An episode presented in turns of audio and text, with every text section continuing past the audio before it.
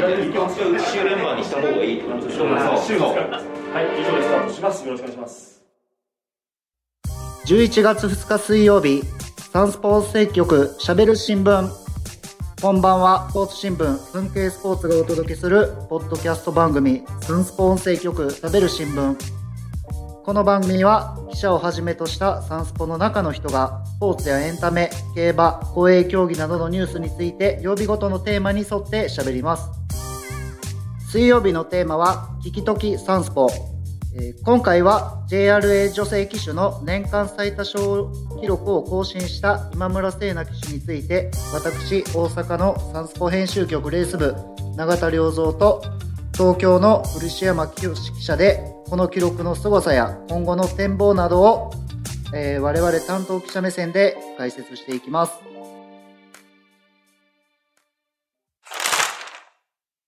漆山記者、本日はよろしくお願いします。大阪の永田です。はい、えー、東京サンスポ編集局レース部の漆山清です。こちらこそ本日はよろしくお願いします。それではですね、本題に入る前にですね、我々のことを知らないリスナーの方もいらっしゃるかと思いますので、えー、自分の経歴をそれぞれ簡単にちょっとお伝えさせていただきます。僕はですね、2009年に、えー、産経新聞社に入社しましてですね、2017年4月から、中央競馬担当になりました。その後ですね、2019年に、公営競技の、担当を経ましてですね、2021年、に、中央競馬の担当に、戻りました。えー、漆山さんは私はあの2005年からあの夕刊富士にて中央競馬を担当しておりまして、で2018年からはあの産経スポーツに移動して引き続き中央競馬の取材をしています。でですね、まあ、2005年はですね、あの、ディープインパクトが参加になりまして、まあ、2018年はね、アーモンダイが牝馬三冠を達成ということで、なんか私が移動すると三冠馬が出るよということで、何かまた次の節目にはね、三冠馬が出るかもしれないと覚えておいていただければでですね、あの、私、関東のね、ミホトレ線をベースに取材してるんですけれども、じゃあなんでお前、今村騎手の取材で出てくるんだよってことになってしまうんですけれども、えっ、ー、と、実は私、あの、春開催と秋開催の、えー、新潟でですね、あの、地元テレビ局の、あの、テレビ解説をね、あの、担当させていただいていることもあって、えー、で、新潟にね、えー、行っているんですけれども、ちょうどね、その行っている日に今村騎手がね、活躍することが多くてですね、えっ、ー、と、で、まあ5月の、まあ女性新人機種の、まあ年間最多勝記録更新もそうですし、まあ10月23日のですね、あの、女性機種のですね、まあ年間最多勝記録更新っていうのもね、あの、生で見ることができまして、非常になんか巡り合わせ感じてまして、で、まあ今回、えっ、ー、と、今村機種の特集ということで呼ばれました。今回は今村聖奈騎手を取り上げますが、えー、今村騎手といえば、えー、10月23日ですね、先週ですね、日曜日の新潟競馬2レースで、えー、2019年に藤田七子騎手が記録した、えー、JRA 女性騎手の年間最多勝利数の記録43をですね、えー、3年ぶりに更新しまして44勝を挙げました。えー、さらにその後、8レースでも勝利して45勝となり、まあ、ルーキーイヤーながら自身の記録を自身で同じ日にさらに更新するということで、えー、話題を呼びました。えー、漆山記者はこの44、45勝という記録誕生の瞬間を、えー、新潟の現地取材でご覧になってたと思うんですけども、いかがでしたか？そうですね。まあ、10月のね、新潟っていうことでね、まあ、ちょっと肌寒かったんですけれどもね、あの、曇りでね。まあでもね、場内からはね、あの、記録達成の瞬間はね、すごい温かいね、拍手を送られまして、で、まあ、あの、セレモニーはね、あの、ウィナーズサークルで行われたんですけれども、まあ、非常にね、多くのお客さんがその周りにね、ぎっしりと詰めかけてね、非常にね、熱気溢れてましたね。うん。で、まあ、やっぱり、はい。ああ、そうですね。まあ、あの、その前の日のね、あの、最終レースで、とりあえずあの、最多勝記録タイということに並んでですね、まあ、今回はね、その翌日曜日のうちね、更新したいということでね、本人も非常にね、気持ちがね、入っていたようですし、さすがにね、まあ、あの、節目の記録ということでね、まあ、あの、ほっとしたような感じというかね、まあ、穏やかなね、笑顔をね、浮かべていたのがね、非常に印象的でしたね。うん。で、まあね、今村騎手といえばね、非常に、まあ、そのインタビューのね、受け答えもね、もうこんなあの、18歳とはね、思えないくらい非常にしっかりしていて、ね。なんかあの、私のね、18歳の頃を振り返るとね、とてもこんなことは言えないなというようなね、素晴らしい言葉がたくさん出てくるんですけれども、えーで、まあ今回もね、あの、インタビューでね、あの、いろいろたくさんいいこと言ってくれたんですけれども、いつまでもね、そのたくさんの人に信頼され、応援され、そしてね、尊敬されるようなね、人間に、ね、なりたいというようなことでね、あの、非常にね、まあこの決意表明に対してはね、やはり本当に皆さんから、まあ、非常に、ね、温かい拍手というかね、まあ送られてましたね。はい。まあ、僕もですね、まあ、あの、今村ジョッキーを取材するときはですね、やっぱり、あの、明るく答えてくれますし、あの、しっかり本当にハキハキと、えー喋ってくれるのがすごく印象的ですね、やっぱり。まあ、やっぱり、そうですね。はい。まあ、うん、あとうんあごめんなさいね。あれなんですね。あと、すごいね、表現力もね、豊かですよね。そうですうね。ん。あの、5月22日に、あの、JRA 新人女性騎手のね、あの、はい新人としての最長賞の記録更新した時もね、僕取材してたんですけれども、ね、これからね、はいたくさんの馬と一緒にね、花を咲かせていきたいというふうにね、あの、言ってまして、あ非常にね、なんか女性らしい、ね、こう細やかな心遣いもありながら、なんかすごい素晴らしい表現だなと思いながら僕は聞いてたんですけどね。そうですね。やっぱりね、あの、すごく、あの、反省するところは反省して、まあ、前走の振り返りとかしてもらう時でもですね、やっぱりこういうところがダメだったので、と、しっかりとまあ、僕たちにもこう伝えてくれているので、やっぱりそういう意味ではすごく、まあ、人の良さが現れていると言いますか、やっぱそういうのは感じますね、取材を通して。そうですね。やはりあの、まあ、今村騎手に限らずなんていうか、そのジョッキーに向いている性格っていうのはね、よく厩舎関係者に聞いてたりするんですけれども、やはりその、人当たりというんですかね、その明るい性格っていうのが非常に大事だということは、あの、よくね、厩舎関係者からも聞きますし、そういった意味ではね、今村騎手、非常にそのコミュニケーション能力に優れているという点もね、あの、ジョッキーとしての資質の一つになってるんじゃないかなとは思います。そうですね本当にその通りだと思いますあの自分でしっかりと、えー先週うまく乗れなかったこととかあったらまあ自分でこうねあのパトロールビデオを見返したりして、えーすごくまあ反省しながらこうずっとレースをなんか見ているっていう風なことも言ってましたしまあ本当にそういうところがやっぱり活躍の要因の一つなんじゃないかなとは僕も思います。まずですね、えーそもそもこの快挙を成し遂げた今村聖奈騎手って、えーどんな騎手かと言いますとですね、2003年生まれでですね、えー滋賀県出身です。今年デビューした1年目で、えー立東の、えー寺島両厩舎に、えー所属しています。まあ、あの、お父さん、えー安成さんは今、あの、飯田裕二厩舎でですね、えー調教助手をされていまして、えー昔はですね、えー騎手として、えー活躍されていました。えーやっぱり、幼少の頃からですね、やっぱりお父さんの活躍を見てきたっていうこともあってですね、やっぱり騎手を志したということも言ってましたし、えーまあ本当に、えー一番影響の大きいのが、まあお父さんだというところですね。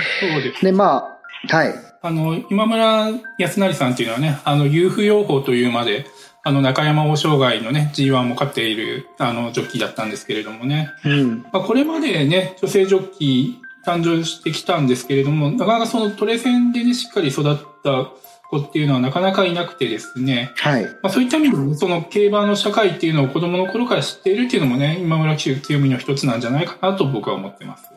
そうですね。あの、やっぱり小さい時から、あの、見てる、もう、たくさんの関係者がやっぱりいますしね。やっぱ、そのコネクション、まあコネクションではないんですが、まあやっぱりそういう顔をしてる、もらってるっていうのはやっぱり大きいと思います。そうですね。まあ本当に、あの、今村騎手の周辺をですね、取材しててもですね、やっぱり、あの、寺島厩舎に所属しているスタッフさんから話もちょっと聞いたことがあるんですが、やっぱりもう競馬学校生で、え1年間の研修を寺島厩舎でやった時にですね、あの、すごくやっぱりパトロールビデオを見たりですね、あの、自厩舎の馬だけではなくて、えー他厩舎の馬の方にもまあ乗せてくださいというふうに本当に貪欲にあの、技術を磨きたいっていうことを、まあ、話もありましたし、本当にやっぱりそういう姿勢が、もうこのいろんな記録につながっているんじゃないかなと僕は思います。そうですね。まあいろんなね、あの、福永祐一さんだとか、まあ川田優馬さんだとかね、いろんなあの先輩ジョッキーにもね、積極的にね、アドバイスを戻りに行ってるって話も僕は聞いてますし、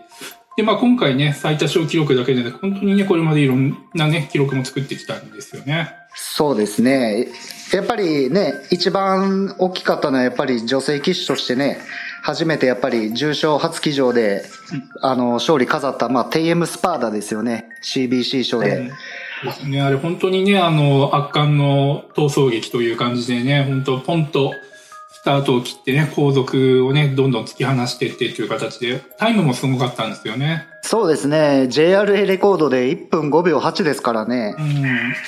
あれはね、僕はね、福島競馬場で見てたんですけれどもね、本当にあの、場内のね、ターフジョン、ビジョンとかを見てたお客さんも、わーっていう感じですごい盛り上がってですね、うん、あなんか競馬界にね、なんかニュースター誕生したなというふうに非常に思ったんですけれどもね。そうですね。僕もあの、ちょっとテレビ越しではあったんですけどもね、やっぱり最後の直線向いた時はもう本当、応援しましたね。頑張れ頑張れ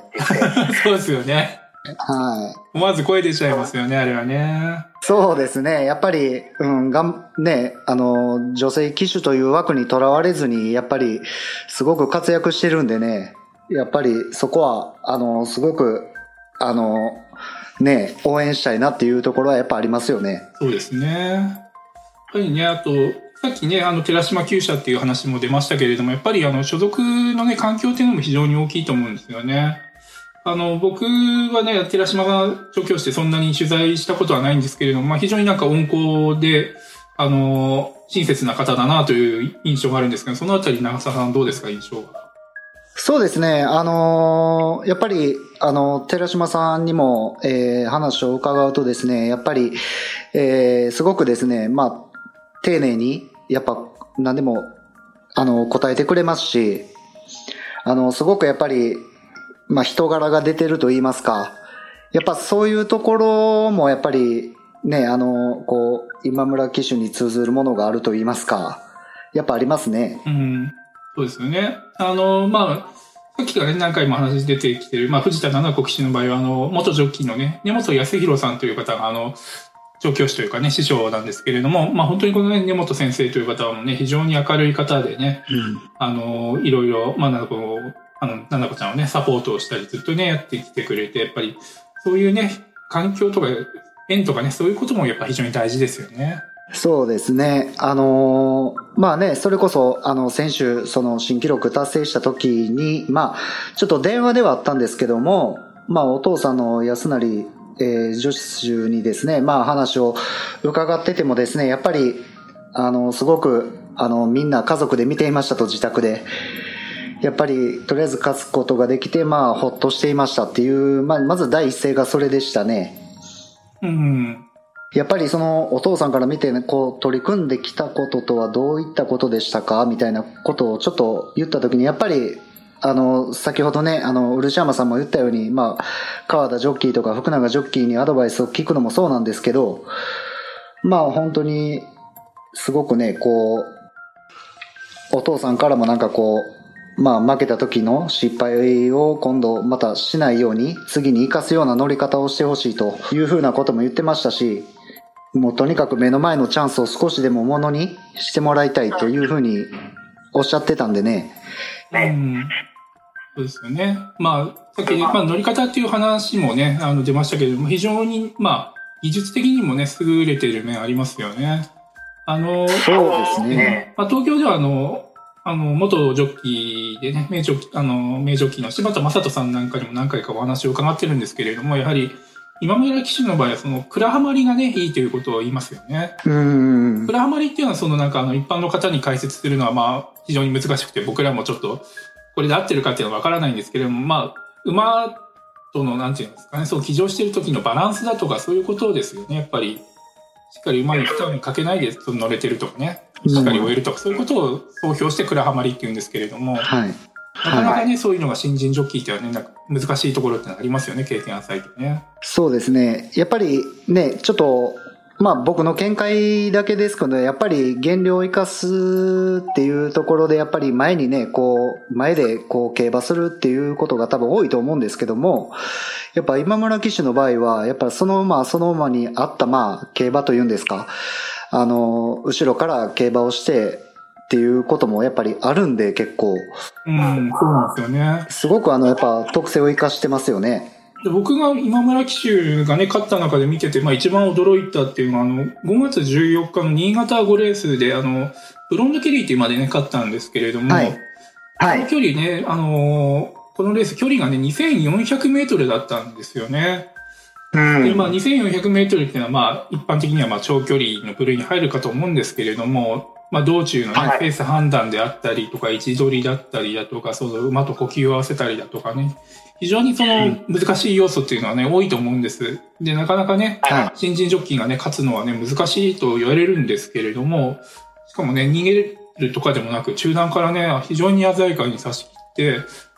あ、これは、この今村さんっていうのはすごいなというふうにちょっとね、現地で見てて非常に感心した覚えがあって、で、その後のまあ快進撃っていうのもね、あ、納得だなというふうには思ってる部分があるんですけれどもね。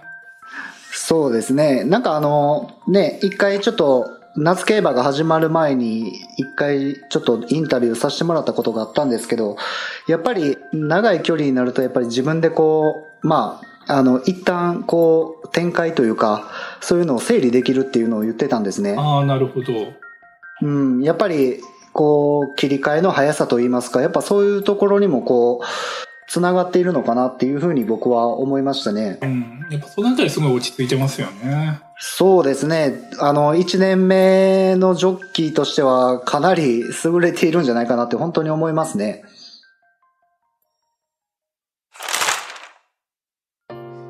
で、今回のね、記録更新がどれくらいすごいことなのかということになるんですけれどもね、まあ、藤田七子騎手がね、あの、最多勝、年間最多勝記録をね、達成したのは、まあ、デビューからね、4年目のことだったんですけれどもね、まあ、今宮騎手の場合はね、まあ、当然今年デビューということで、まあ、1年目。まあ、しかもね、デビューから232日、まあ、通算465戦目ということでね、本当にね、これだけのスピードでね、あの、記録達成したのはね、まあ、すごいことだなと思います。で、ちょっとね、これまでの JRA のね、女性騎手の歴史っていうのを少し振り返ってみたいと思うんですけれども、えっ、とね、1996年にですね、まあ、牧原由紀子さん、田村真紀さん、まあ、そしてね、あの、現在、まあ、あの、フォースコラボレーターとしてね、非常に活躍されている、えー細井純子さん、この3人がですね、JRA の女性騎手としては、まあ、最初のデビューだったんですよね。で、まあ、その後に、まあ、板倉真由子さん、押田純子さん、西原玲奈さんという方々も、あの、ジョッキーになったんですけれども、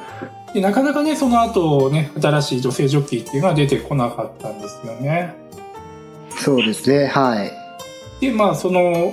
ブランクというかね、空白を打ち破ったのが、まあ、藤田七子騎手で、まあ、2016年にね、16年ぶりにその JRA のね、新人の女性ジョッキーとしてデビューしまして、でその後に、またあの女性のね、騎手が続くようになりまして、まあ、昨年、まあ、長島まなみ騎手、古川直樹騎手がデビューして、で、今年、まあ、今村さんが10人目でデビューしたというような流れになりますね。そうですね、はい。で、まあ、今回ね、今村騎手がですね、まあ、あの、記録を達成したんですけれども、まあ、その、アシストするというかですね、まあ、その要因、一因ともなっているのは、まあ、女性騎手に対する、まあ、減量得点だと思うんですけれどもね。はい。で、まあ、2019年にね、あの、女性騎手に対する、あの、減量得、減量の得点というかね、まあ、規則が定められまして、これまではね、男性と一緒だったんですけれども、それ以降はですね、まあ、50勝目までは4キロ減。まあ、51勝から101勝、100勝まではまあ3キロ減。で、101勝からも、まあ、あの、特別戦でなければ高級的にね、まあ、2キロの減量があるということでね、まあ、非常にね、この4キロ減っていうのはね、まあ、今村さんという非常に大きか大きかったというかね、まあ、もちろんそれだけではないんですけれども、まあ、一活躍のね、一員ともなったと思うんですけれどもね。そうですね。もうね、言ってももう今村聖奈ジョッキーもまあ、あの土日ね、また新潟で騎乗してですけども、もうね、あの地方ね、4勝、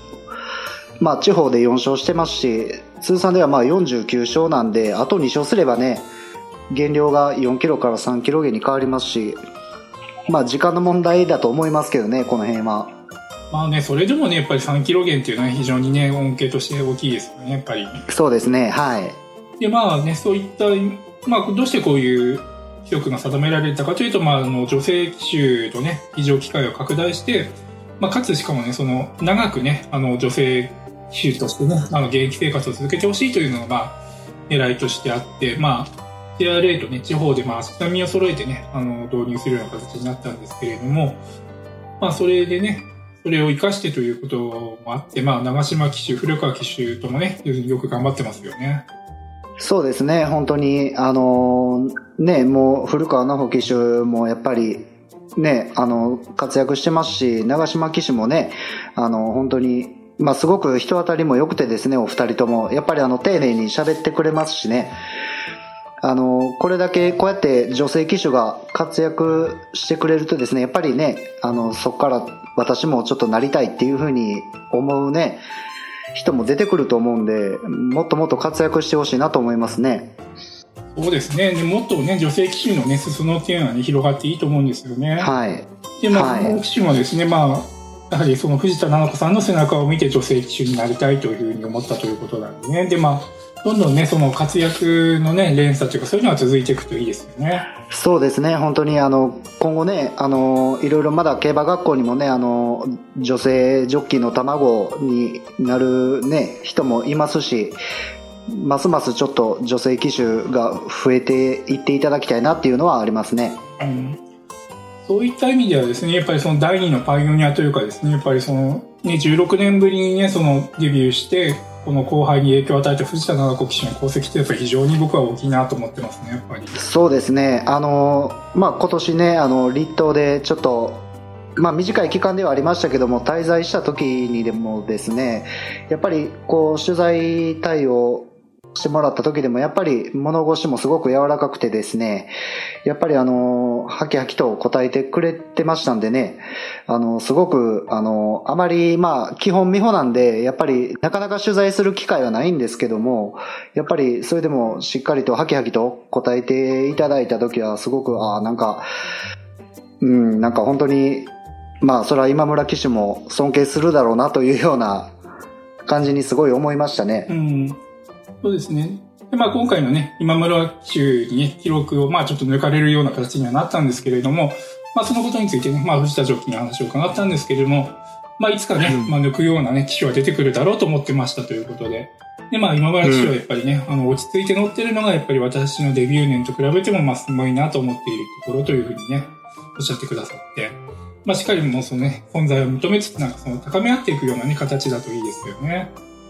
あの、やっぱりね、女性騎手がこうやって活躍すると、あの、なお一層ね、刺激になる部分もあると思いますし、そうですね。で、まあ、ん。11月から、11月じゃないか。まあ、今週末ですかね。まあ、天皇賞ウィークから、その、イギリスのね、あの、トップ女性ジョッキーのホリー・ドイルが来日して騎乗するということでね。まあ、あの、今の騎手もね、そうですね。あの、ドイルさんとは、あの、お話ししたいというふうにおっしゃってたみたいですけれども。うん。ねなんか、いつかお会いしてみたいです、みたいなことはね、あの、言ってましたもんね。なんか、まあ本当ね、イギリスのね、トップジョッキーですしね。まあ、本当にそれこそ、まあ、女性という枠を超えてね、まあ、G1 ももう、いつ使っているような、もう、年間のね、最多勝リーディングを争うようなジョッキーですからね。うん。まあ、そういったところからもね、いろいろ吸収してね、さらにね、あの、みんなね、伸びていってほしいなと思いますね。うん、本当にそう思います。はい。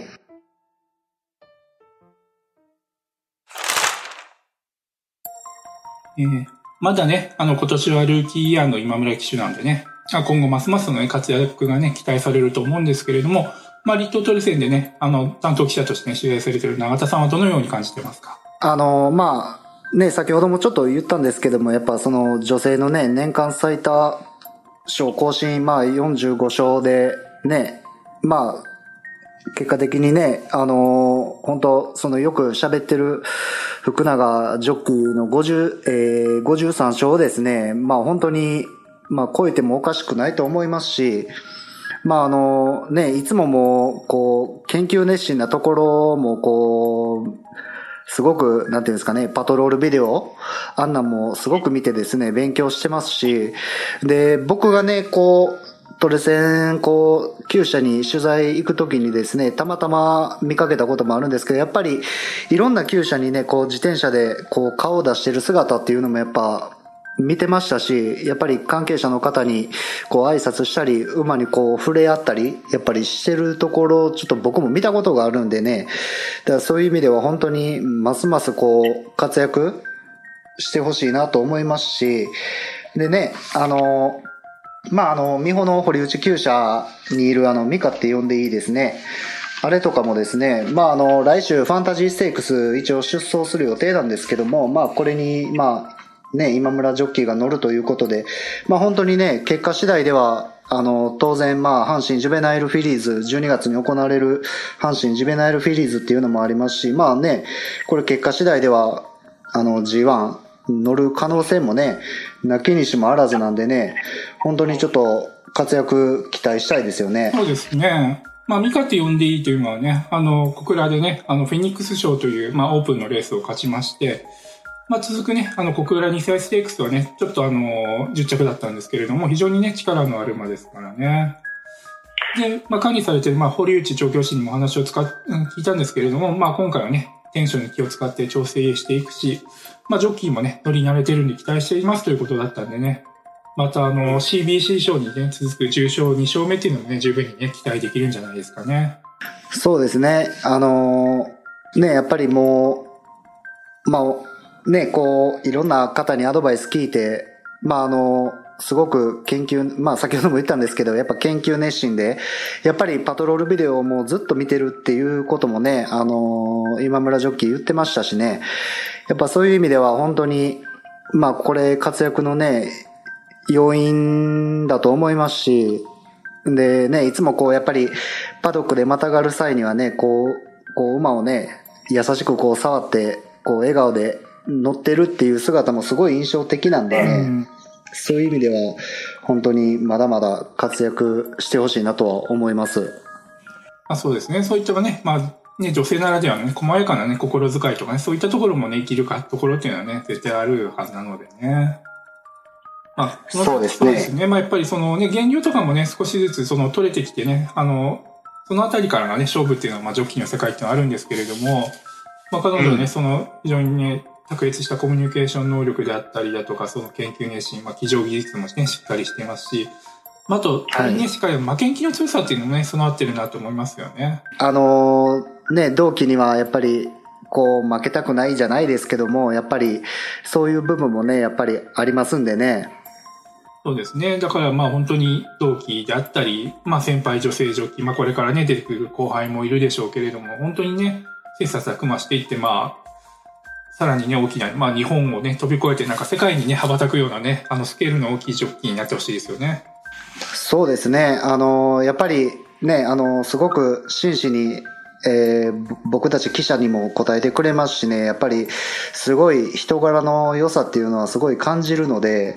そういう意味では本当にね、あの、本人も特に、その、まあインタビューさせてもらった時もですね、まああの、コミュニケーションはすごく自分でも取れている方だと思いますということも言ってたんでね、そういう意味では、あの、いろんな人にね、こう、顔を打って、まだまだこう、騎乗数もね、まだまだ増えていくでしょうし、そういう意味では本当に活躍が本当見込めるなとは僕は思いますね。ですね。本当にね、これからまあね、G1 だとかね、大きなレース、騎乗する機会もね、どんどん増えてくると思いますので、まあ、ね、今回の放送をね、聞いてね、初めて知ったという方もね、いらっしゃるかもしれないので、まあ、今後のね、活躍にね、ぜひ注目していってほしいですよね。本当にあのーもう女性というその枠にとらわれない、本当にね、ジョッキーなんで、そういう意味では本当に、うん、まだまだ2年目、3年目、まあこれからね、まだまだあるんで、あの、どんどんどんどんまあ記録とともにいろいろ更新していってほしいなとは思います。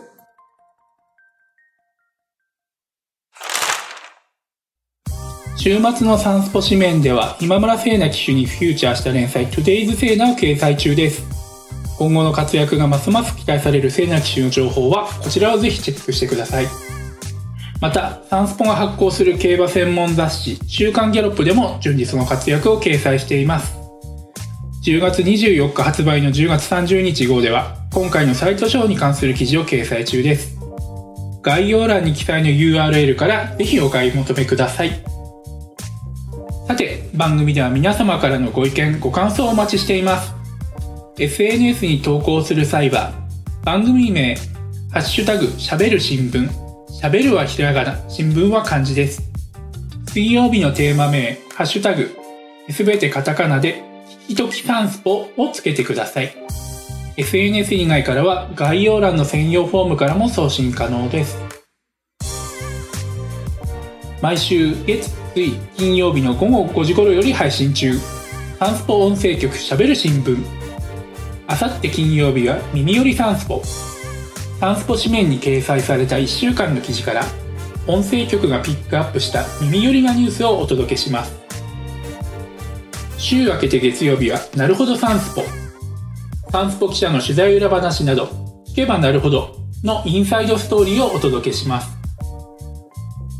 そして来週も水曜日は聞きときサンスポ。今話題のあのニュースを記者が解説。現場からのリポートも交え、あなたの知りたいに答えます。それではまた明後日金曜日、午後5時頃にお会いしましょう。今回は東京サンスポ編集局レース部の漆山清と、えー大阪サンスポ編集局レース部の永田良三がお届けしました。ありがとうございました。